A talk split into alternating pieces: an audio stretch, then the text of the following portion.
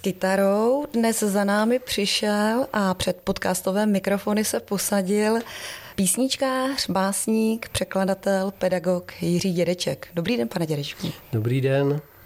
Ve speciálním podcastu, který vzniká na Letní filmové škole v Uherském Hradišti, se ho budeme ptát nejen na jeho vztah k filmovce a k Hradišti, ale zkusíme ho i přemluvit, aby nám nějakou písničku zahrál a zaspíval.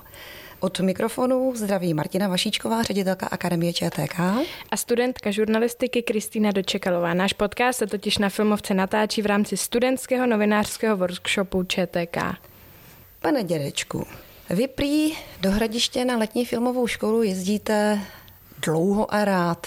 My jsme totiž dělali už podcast s Bětkou Šáchovou, což je překladatelka, a ta nám prozradila, že jste kdysi prohlásil něco jako, nevím, jestli budu citovat správně, 20x, 30x LFŠ a šluz, ale prý to bylo někdy před 20 lety. Jaký je? Kdy vznikl váš vztah k filmovce a jak dlouho jezdíte na filmovku? No, já jezdím na Letní filmovou školu zhruba od roku 1982 nebo 3. Wow. Kdy ještě nebyla zdaleka v Uherském Hradišti. Nejprve se konala, to byla moje první, ve Světlé nad Sázavou, potom se přesunula na pár let do Trutnova a pak teprve zaujalo to místo Uherské Hradiště. A prohlásil jsem to pravděpodobně nikoliv, že bych sem už nechtěl jezdit, ale že když se to tak všechno sečte, tak už člověku v životě další léta nezůstanou k dispozici. Takže tak jsem to asi myslel. No, takže od roku 82 to už máme 40 let pomalu. 41 let, no. No, jezdím sem tedy na filmovku a potom konkrétně do Hradiště moc rád, i když samozřejmě vztah k tomu podniku se mění, protože dřív jsem sem jezdil jako jeden z poměrně významných členů toho organizačního štábu, kdy jsem teda tlumočil filmy z francouzštiny. Tenkrát se tlumočilo do mikrofonu ještě pro celý sál a ty titulky, to jsem sotva zažil, kdy začínali, a pak už vlastně jsme pomaličku to přenechávali mladším. Takže jezdím sem rád. Tady třeba, kde sedíme v tom klubu kultury, tak tady je ten balkon, z něhož je vidět do sálu, tak na balkoně byl tlumočnický mikrofon, koukali jsme na film, sluchátka na uších, francouzštinu do sluchátek a češtinu do mikrofonu ven. A to víte, že ne vždycky se dařilo. Občas to byla smutná legrace pro tlumočníka, velká sranda pro diváky. No, jsem s nějakou konkrétní legrací. No, jednou jsem tlumočil nějaký film, jehož jméno jsem už zapomněl, ale vím, že tam od počátku se hovořilo o Kristýně. Kristián, přijede Kristián, to bude prýma, až tady bude Kristián. Říkali děti nebo takový výrostci se bavili. A tak já jsem říkal, až přijede Kristýna, to bude fajn, a na Kristýnu se všichni těšíme. No a potom přijel chlapec. Ono se to v té výslovnosti nepozná. A já jsem pro celý sál tedy řekl, měníme pohlaví a jedeme dál. A no, samozřejmě lidi se mohli uválet, ale to jsou takové jako šťastné chvíle, kdy člověk ještě přijde na for, jak z toho vybruslit. Pak jsou taky momenty, kdy na nic nepřijde.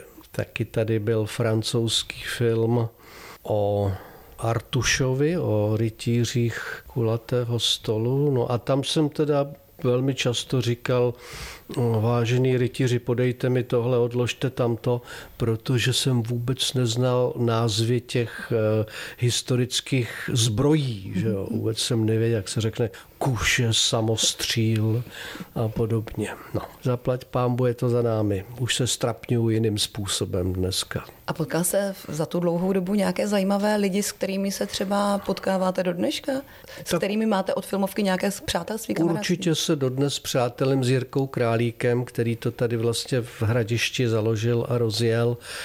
A Určitě mnozí ti filmoví kritici, kteří sem jezdí, třeba Jan Lukeš, no a nebo Štík, už dnes Jan Foll, to jsou všechno přátelé, které jsem získal díky Letní filmové škole. A nebyla tady v té plejádě i vaše žena? Ta mě dostala na první filmovku, tam bylo, myslím, v tom roce, kdy jsme se seznámili, tak jsme pak spolu jeli do té Světlé nad Sázavou. Když srovnáte ty první ročníky s dnešní filmovkou, jak moc se to změnilo? V čem je filmovka jiná, než bývala před, dejme tomu, 30-40 lety? Teď je všechno naprosto dokonale organizováno, že jo? Lidi se dostávají do sálu na základě elektronické kontroly a když je obsazeno, tak je konec a trošku to ztratilo kouzlo improvizace. Ale pak je tady taková druhá věc, která je pro filmovku dobrá, pro nás jako pro diváky. Zmizel ten fenomén, že vlastně my jsme všichni, bylo nás tu poměrně málo od počátku a promítalo se pouze ve dvou kinech, Mír a hvězda. A my jsme vlastně všichni viděli stejné filmy a v těch hospodách potom následovaly vášnivé debaty o tom společném základu shlednutém, což už vlastně teď není úplně možné. Lidí je tu, já nevím, 2000, 3000 a filmů strašně moc, takže ta debata o něčem společně zažitém už tak trošku zmizela a to si myslím, že je škoda, no, ale zase samozřejmě oni jsou rádi, že tady mají hodně lidí a že se promítá na mnoha místech. A co říkáte programu? Jako to, že to nezahrnuje jenom filmy, ale je tady hudba, je tady literatura, ten doprovodný program je veliký. To bylo vždycky, to mě nepřekvapuje a myslím si, že to je jenom dobře, pochopitelně. A vy jste zmiňoval ty vášnivé debaty, které jste vedli ohledně těch filmů. Je to třeba důvod, proč jste v nějakým kdysi z vašich článků popsal filmovku jako intelektuálně alkoholická atmosféra? To jsem napsal, fakt. No tak my jsme vlastně trávili čas mezi kinosálem, plaveckým bazénem, tam se řešila kocovina a tou hospodou. To je samozřejmě nadsázka, intelektuálně alkoholické, ale patřilo to k tomu. Byl to pro nás takový výlet, kdy se pil dobrý mok, tady zejména, že jo, v Trutnově moc ne, tam bylo pivo Krakonoš. A to patří k debatování a ke scházení se, ne, sklenička. Zvláště na proto jsem to asi napsal. Rozhodně to nemělo být urážlivé. A taky jste kdysi řekl, že jste vlastně v kinech trávil 6 a více hodin. Stále to platí? Ano, ano. To je míněno, strávil jsem to tam za tím tlumočnickým mikrofonem, víte. Jinak teď už ten program není pro mě tak zajímavý, abych tam seděl 6 hodin a díval se 6 hodin na filmy, protože mnohé z nich už jsem viděl a mnohé z nich naopak doufám, že nikdy neuvidím. Takhle se to už dneska měřit nedá. A jaká témata vás teda třeba zaujaly letos, na které jste se chtěli jít podívat? Já jsem viděl film Howarda Hawkse Hluboký spánek a to mě moc bavilo, protože Chandlera, který napsal tu předlohu, Americká drsná škola, znám z překladu Josefa Škvoreckého a vždycky se tak jako bavím tím, že poslouchám, jak je to vypraveno tentokrát, jak je to přeloženo a všiml jsem si, že vlastně tam je problém s tím jménem. U toho Howarda Hawkse ten Phil Marlowe se představuje jako Budka Riley a je škoda, že se to jedno český, jedno anglický, že se to kříží, protože v originále je Dughouse Riley. Aha. A on se představoval už Škvorecký jako Psíbouda Riley. Takže tam vlastně byla aspoň nějaká legrace. Že? Budka Riley není až taková sranda, ale když se tam ty krásný slečně, která ho přijde jako poprvé uvítat v tom domě, představí jako Psíbouda Riley, tak je to samozřejmě legrace a patří to do toho jeho humoru, kterým on se světem vyrovnává. No pak jsem viděl film, na kterém jsem spolupracoval, který jsem překládal, ale vlastně nikdy jsem ho neviděl na plátně. To byla ta československá pohádka o Nové vlně, Jan Procházka. No a to je všechno, prosím pěkně. Pak jsem seděl v hospodě. Ale já se teda ještě vrátím k tomu překládání. To znamená, že filmy překládáte do dneška? Občas mi někdo napíše, jestli bych nepřeložil to či ono. Spolupracuju rád s různými filmovými společnostmi. Někdy překládám jenom písničku do toho filmu. No a tady jsem překládal ty francouzsky mluvící osoby, aby mohly být česky otitulkovány. Překládám do dneška, ale už jenom pro kamarády nebo že si třeba vyberu. Jinak radši už se věnuju knížkám. K něm se dostaneme, ale já bych tady chtěla, mohl byste nám teď zahrát jednu nějakou typickou moravskou, hradišskou, slováckou píseň, kterou máte v repertoáru? Já vám zahraju na kytaru písničku, která se jmenuje Synek z Moravy a je to taková slátanina všech moravských nářečí, která jsem za svoje cestování po Moravě a po Čechách slyšel. Já susinek rodem z Moraví, co mě tata poslal do Prahy. Pravil Juro, už si dospěli, pozné Prahu město veselé. Co je to za divná krajina, že ju sem tam brázdí šalina, nemravným tu žijou životem, a k temu já nesu ochoten. Pražáci snad ani nevíjou, v jaké hnusné díře bydlíjo, sáflík na sou a židijo, ach jo, blblě mluvíjo a burčák nepijou. Už jsou z toho celý zoufali, jak jsou české vlaky, jak jsou pomalé. Chtěl bych už být zase naspátek od těch velkoměstských pozlátek. Jak jen přijdu domů z Vinohrad, budu s tatou na náš Vinohrad. Neopustím rodnou Moravu, nesu přece padlé na hlavu. Krásný. No, já myslím, že byste mohl tvrdě konkurovat jakékoliv cymbálovce, co tady potkáváme. No, ale jenom chvilku. Chodíte tady na cymbál? Chodím rád. Teď jsme minulej večer jsme stáli s Terezou u toho pivního autobusu a tam hráli mladí kluci. Hráli moc pěkně, akorát už byla pozdní noc, tak jsme měli všichni vypito a klukům se taky už trochu pletl jazyk, ale hráli neomylně, jenom ty texty jim občas utíkaly.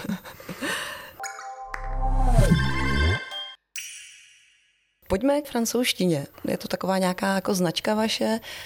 Já jsem se kdysi díky vám taky seznámila s Borisem Vianem, Sergem Gainsbourgem a s takovými umělci. Jak jste na tom v současné době? Sledujete současnou francouzskou hudební scénu? Interpretujete současné písničkáře francouzské? Ne, zadrhnul jsem se zhruba v těch 80. letech, 90. možná ještě, protože ta současná je silně amerikanizovaná. Tak nic proti Americe, ale myslím si, že ztratila už ten punc té francouzské originality, jo.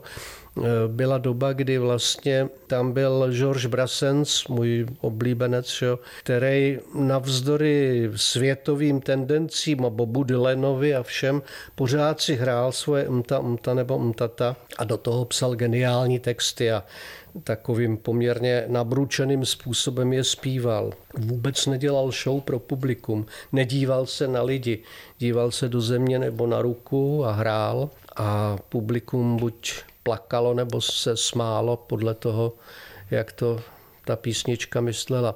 Takže mně se tahle doba zamlouvala, sám to nedělám o moc jinak, myslím si, dodnes a tu show pro diváky, pro posluchače, klipy zejména, tu teda ať sleduje někdo, kdo na to má nervy. A jak jste se v socialistickém Československu dostal k francouzštině? To se vyučovalo normálně. Z francouzština se vyučovala nejprve na základní škole 9leté ZDŠ. Tam jsme si museli vybrat nějaký jazyk. Na angličtinu bylo plno, tak na mě zbyla francouzština. V 6. třídě už. No a potom se šlo na střední školu, kdo měl štěstí a já jsem ho měl, tak vystudoval tu Helichovku, kde se vlastně francouzština učila intenzivně, že jo. No a pak už to byla jazyková škola, státní jazyková škola v Praze, kterou jsem vystudoval při Filozofické fakultě. A díky francouzštině jste se i tady v téhle době setkal s francouzskými umělci, s kterými asi by nebylo tak jako možnost se setkávat. V Československu v té době jsem potkával hlavně francouzské a belgické filmaře, protože moje žena už tenkrát psala o filmu, ještě nepsala scénáře, ale psala o filmu. A jezdili jsme na Karlovarský festival, ale nikoliv na ten hlavní, na ten červené koberce a golfové turnaje, ale na takzvaný Select, studentský filmový festival, který tam probíhal vždycky v mezeřeném roce. Karlovy Vary byly jednou za 2 roky a mezi tím vždycky probíhal ten festival filmů studentských. A ten nás bavil samozřejmě daleko víc. Ty filmy byly odvážné, neobyčejně krásné a zpravidla naši francouzští kamarádi, buď už jsme je znali předtím, anebo jsme se tam s nimi seznámili, pak jeli s námi do Prahy a bydleli u nás a když se pak doba uvolnila, tak jsme zase jezdili za nima. Dodnes máme v Belgii Alaina Delona nebo Petra Vodiče, to jsou báječní kluci, no tak kluci už jsou to pánové v mém věku, kteří tenkrát byli studenti belgického ENSASu a přivezli sem nějaké krásné filmy. Bylo to něco, co člověk vůbec nemohl spatřit ideově, nebo co se absurdity nápadů týče. Byly neobyčejně svěží a zajímavý, na rozdíl od těch filmů na tom velkém Karlovarském festivalu. A kdy jste se poprvé podíval do Francie? Do Francie? Dostal jsem devizový příslib na 14 dní v roce 1978 a to bylo všecko, no a pak až po revoluci. Za Jacquesa Langa, ministra kultury tenkrát a Mitterranda, Francie opravdu kvetla. Nebyly tam žádné sociální problémy a rozbroje. Všechno fungovalo skvěle a vypadalo to, že to tak poběží pořád. Takže to byl pocit jako z jedné úžasné a báječně vymyšlené země, kde lidi žijou bohatě a mají se rádi bez ohledu na rasu. Se změnilo až později. Z francouzštiny také překládáte beletrii. Co vám vyšlo jako poslední? Jako poslední mi vyšla knížka Borise Viana Člověk tomu neunikne, se jmenuje. A na ní je pozoruhodné to, že Vian napsal pouze první 4 kapitoly a po něm to dokončil spolek literární, který si říká Oulipo. Oulipo se to píše a asi by se to přeložilo jako dílna literatury s vysokou potencí třeba, jo.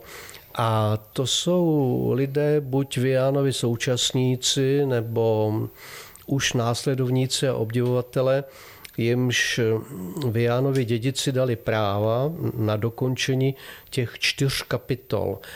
A zrovna jsem na to včera vzpomínal, po shlédnutí toho Howarda Hawkse a té drsné školy americké, té parodie, ten Vian, na americkou drsnou školu. A jako taková je teda to veliká sranda. Dá se to pochopitelně velmi snadno parodovat. Už když jsem sledoval reakce lidí v tom kině, tak oni se samozřejmě smáli, bylo to bezvadný a občas se zasmáli na místě, který tak úplně přesně nebylo míněno, nebo já jsem vůbec nechápal. On třeba řekl jenom zdravím, nebo tak já teda odcházím a smích. A možná se smáli tomu, jak to Bogart říkal, způsobu, že jo, frajerskýmu, možná. Takže je to styl zkrátka drsná škola, z něhož je snadné dělat si legraci a Vian to tam zvládnul naprosto dokonale. Tak to mě hrozně bavilo překládat. No, teď mám takovou nabídku, ale nevím, jestli ji vyslyším, přeložit podle vlastního výběru Viona. Ale já jsem se díval, kdo už všechno Viona překládal a myslím si, že se do toho nebudu pouštět, protože to by bylo jenom opravdu nošení dříví do lesa. Je jich tolik, těch překladatelů, a všechno je to tak dobrý, že vyhnout se všem, tak, aby to ještě jednou bylo jiný, to je velmi obtížná věc. No tak zase dědečkovská poetika je něco jiného než... No, to mě taky napadlo, ale víte, já třeba mám rád Shakespeareovy překlady od Saudka. A už žádný další bych nepotřeboval. Přijde mi to zbytečný. Jsou krásný, je tam nádherná čeština a leda by tam byly chyby. Tak ať se do toho potom všichni pouštějí, ale oni tam asi chyby nejsou. Takže myslím si, že překládat to pořád znova a znova je jako dělat v příliš rychlém sledu za sebou remakey dobrých filmů. Jo. A asi sama víte, že remakey většinou nejsou šťastné. Zejména pro lidi, kteří si pamatují ten úspěšný a první film, no tak potom proč koukat na něco, co je na stejné téma, akorát, že v tom hraje nějaký americký hvězdný herec, na rozdíl od Serge Reggianiho nebo Alaina Delona, který tam byli původně. Takže takhle se dívám i na to znovu překládání těch už dávno a několikrát přeložených děl. Vy s tím filmovým světem máte hodně styčných bodů, ať už přes manželku Terezu Brdečkovou, nebo tady přes překlady filmů. Taky si vybíráte, mi přijde, zpěváky, písničkáře, kteří třeba s filmem, s režií, s herectvím mají něco společného. Nechtěl i vy jste někdy být třeba hercem nebo filmařem? No tak já jsem vystudoval FAMU teda. No. Vystudoval jsem scenaristiku, dramaturgii na FAMU. Napsal jsem asi 3 scénáře a za moc to teda nestálo. To se asi pak člověk musí v tom cvičit. Zachránil mě Petr Nárožný, který hrál hlavní roli a v experimentu profesora Rouse podle Karla Čapka. Ale herec, když se ptáte na tohle, herec, já jsem výborný. Měli by se to už pomalu dovědět a zachovat se podle toho. Pořád to hlásám, všude to říkám a žádný nabídky na hlavní roli. Já jsem herec dobrý pro takovej typ režiséra, jako byl Zanusi, jako je Zanusi, že si sednu a mluvím. Jo? Tak to je, na to já bych byl úplně senzační. A no tak občas jsem si někde zahrál jsem si u Pavla Štingla v různých polodokumentech. Jo. Tam jsme hráli s Robertem Nebřenským role 2 manželek jednoho šejcha. A tak to byla taky legrace a to byla nějaká komedie televizní, kterou režírovala Zuzana Zemanová. Občas si zahraju, ale takový to jako, že by člověk opravdu vydal srdce, jo, v té roli, tak taková mi ještě nepřišla. Tak my to dáme do titulku a nabídky se jenom pohrnou.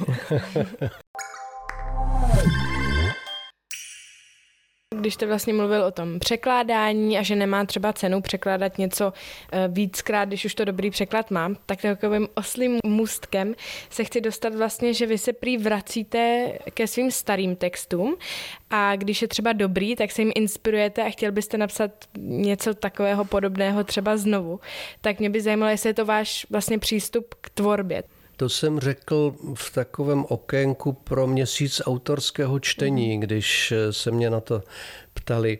Nedělám to pravidelně, dělám to jenom teď, když se dávala dohromady kniha sebraných spisů, všechny básnické sbírky, které jsem kdy napsal. A já jsem si řekl, že si to, než to dám redigovat někomu, že to musím uspořádat sám, protože je to přeci jenom trošku zmatek v tom. A tam se mi přihodila tahle ta věc, o které mluvíte, že něco mě tak jako zaujalo, jako kdyby, už je to dávno, co 80. léta, tak jako kdyby to napsal někdo jiný a když se mi to líbilo, tak jsem si říkal, takhle třeba ještě jednou něco zkusit, ale vůbec to není metoda, kterou bych používal, je to zkrátka jenom taková příjemná náhoda.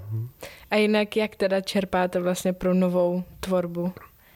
No, to je taková otázka, na kterou se těžko odpovídá. Čerpám na ní furt, všude, za všech okolností a ve všech prostředích. A když se nad tím zamyslíte, tak vlastně těch inspiračních okruhů, témat není mnoho. Asi tak 3, život, láska, smrt. Jo? A o tom píšou všichni. A potom třeba jsou nějaký takový už jako deriváty těch množin. Čas jak plyne, křivda. Ale to už patří do těch hlavních oborů, do těch hlavních množin. Takže prostě, když potřebuju se nějak vyjádřit, tak to napíšu a jinak se snažím dělat to, co hlásal básník Karel Toman, jeden z mých 2 nejoblíbenějších s Františkem Gelnerem. Toman říkal, ale sám to taky nedodržel, že nejdůležitější je kázeň mlčení pro básníka. Že když nemá co říct, tak má mlčet. No. No nicméně poezii pro děti píšete pořád. Jakože bych měl mlčet u těch dětí. To ne. Ano, píšu. Teď jsme vlastně dokončili s Anetou Žabkovou, ilustrátorkou, 6. knížku ve stejné edici. Ta knížka se jmenuje Pozval Tatar Tatarku. A teď si asi dám na chviličku pauzu, protože už jsem z toho principu těch nonsensových krátkých básniček pro děti trošku vyčerpaný, to za prvé. A za druhé, když se srovná ta první a ta 6. knížka, tak ta první byla opravdu pro děti a ta 6. už je hodně pro dospělé. Tak musím vlastně se nad sebou sám zamyslet. A tak ony dneska ty děti vyspívají dřív, tak...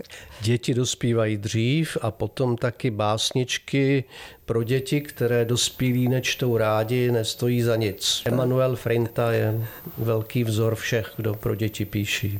Přesně tak. Vy toho děláte docela dost. Děláte hudbu, hrajete divadlo, tlumočíte, píšete. Jakým směrem vám to táhne nejvíc? Kde se třeba vidíte nejvíc? Na tom je půvabné právě to, že já si v jednom odpočinu od druhého. Jo? Že když se strašně dlouho trápím s nějakým překladem, tak najednou mám ohromnou chuť napsat pár písniček. Jo? A když dosunu do konce CDčko, LPčko, tak pocítím touhu napsat dětskou knížku a tak dál. Ono se to vlastně tímhle způsobem naplňuje a nemůžu říct, že něco by bylo pro mě důležitější nebo přitažlivější a něco méně. Prostě všechno jsou to součásti jednoho tvůrčího procesu. A vy také učíte tvůrčí psaní. My tady máme taky studenty, které učíme psát, byť zpravodajské texty. Jak jsou na tom vaši studenti s tvůrčím psáním? No, řeknu to i vám, tak jako to říkám, jim tvůrčí psaní se nedá naučit, jo? Nebo nedá se naučit psaní. každém tom ročníku je asi tak 0 až 1 talent opravdický. Ale všechny ostatní, a to jim právě říkám, můžu naučit psát bezchybně milostné dopisy a obchodní korespondenci. A to se v životě taky hodí. Takže oni tam chodí a docela je to baví, máme legraci. Já to neučím, já vlastně vedu seminář. Oni píšou a pak si o tom povídáme, čteme to v těch hodinách nahlas a myslím si, že je to inspirativní pro ně, ale i pro mě, když je poslouchám. Pro mě je to samozřejmě takový jako důležitý kontakt s mladou generací, abych se nescházel jenom s vrstevníky a kamarády z mládí a nevzpomínali jsme na to, jaký svět byl tenkrát. Jo? Takže tvůrčí psaní je něco, s čím se musí člověk narodit vlastně? Ne tvůrčí psaní, ale psaní. Mm-hmm. Talent pro psaní. Ano, je dobré, když se s tím narodí a je to tak asi 10% všeho. Jo? Pak už se musí ten talent pěstovat jako kytička krásná, která vám vyroste omylem někde na dvoře, no a vy se rozhodnete, že z ní vypěstujete stromek, tak potom se tomu opravdu musíte věnovat. Jsou autoři, kteří píší pod tíhou talentu a nemohou jinak. Z té staré generace to byl třeba Ludvík Vaculík, jemu to prostě psalo samo a musel. A pak jsou autoři, kteří píšou z rozhodnutí, a ne, že by to bylo špatně. A to je třeba Ivan Klíma. Ten se rozhodl, že bude spisovatel. Nejdřív začal jezdit na reportáže pro různé deníky, týdeníky, no a potom se vypsal a vznikl z něho tak obrovský autor, že jsme ho mnohokrát jako penklub navrhovali na Nobelovu cenu. A měli jsme prostě pocit, že nikdo jiný by ji dostat neměl.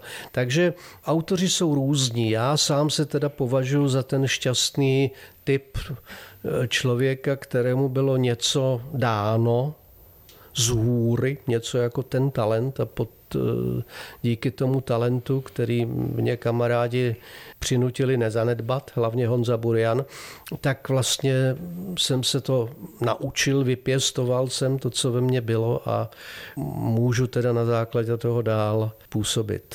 Víte, že já jsem si vás kdysi pletla s panem Burianem. Vážně. Mm. Díky, já jsem tlustej a plešatej. A on taky. Tak když už jste zmínil ten penklub, o co dneska, je to sdružení celosvětové, o co autoři dneska nejvíc usilují? O úspěch. Především o úspěch. A to není přesně to pravé, víte. Úspěch neznamená kvalitu. Úspěch znamená pouze a přesně jenom úspěch, peníze, slávu, věhlas jakýsi pochybný, ale mám pocit z toho, co z té mladé generace čtu, s několika výjimkami, třeba některé knížky Jardy Rudiše se mi zdají, že jsou opravdu jako z hlouby napsané.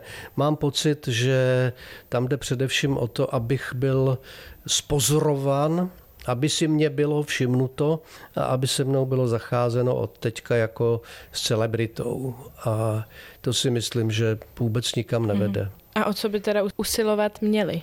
No, měli by usilovat o vyjádření nějakých nejniternějších pocitů nebo o postižení hloubek lidského nitra, o to, co se v člověku děje, nebo o zapsání nějakých pozoruhodných, když už teda jsou to zapisovatelé, nějakých pozoruhodných historií životních, z nichž pro další generace něco vyplyne. Jestli se k tomu potom přidruží sláva, anebo ne, to už je jiná věc, ale prvotní by měl být ten úmysl vyjádřit něco důležitého, co mi leží na srdci. No. A když jsme u tady těch velkých slov, vy jste kdysi mohl být ministrem kultury, nakonec to nedopadlo. Kdybyste se jí dneska stal, co byste udělal pro literaturu, pro muzikanty, pro filmové festivaly jako první? No, existuje Státní fond kinematografie a jeho ředitelkou je Helena Vraňková. A ta pro film dokázala v nejhorších dobách vybojovat tolik peněz, že film dneska žije díky tomu Fondu kultury a nemusí žádným způsobem spolupracovat s postupně dosazovanými ministry, kteří se neosvědčí na tom kulturním rezortu. Tak já bych udělal to, že bych našel někoho jako Helena Fraňková pro Státní fond kultury, tam existuje ještě obyčejný Státní fond kultury, aby taky tam bylo tolik peněz a mohlo se podporovat divadlo, tanec, literatura, hudba a zrušil bych ministerstvo. To bych já jako ministr udělal. Zrušil bych si koryto. Tak vám přejeme, ať se vám to třeba jednou podaří. Ne, to já už do toho nepůjdu víckrát. Už jsem se jednou tam blamoval a to stačilo. No a na závěr, my bychom vás strašně rádi poprosili ještě o jednu písničku. A máme teda ale písničku na přání. Pro naši četkařskou partu tady v Hradišti a hlavně pro naši vedoucí paní šéfredaktorku Radku Markovou, která by si hrozně přála píseň Prší nám do kampáry. No, to jste mě samozřejmě zaskočili, už jsem to včera věděl večer, ale nestačil jsem cvičit, protože jsme byli na slovenském večírku. Já jsem ji nehrál už asi 2 roky, ale třeba to tady dám dohromady. To dáme.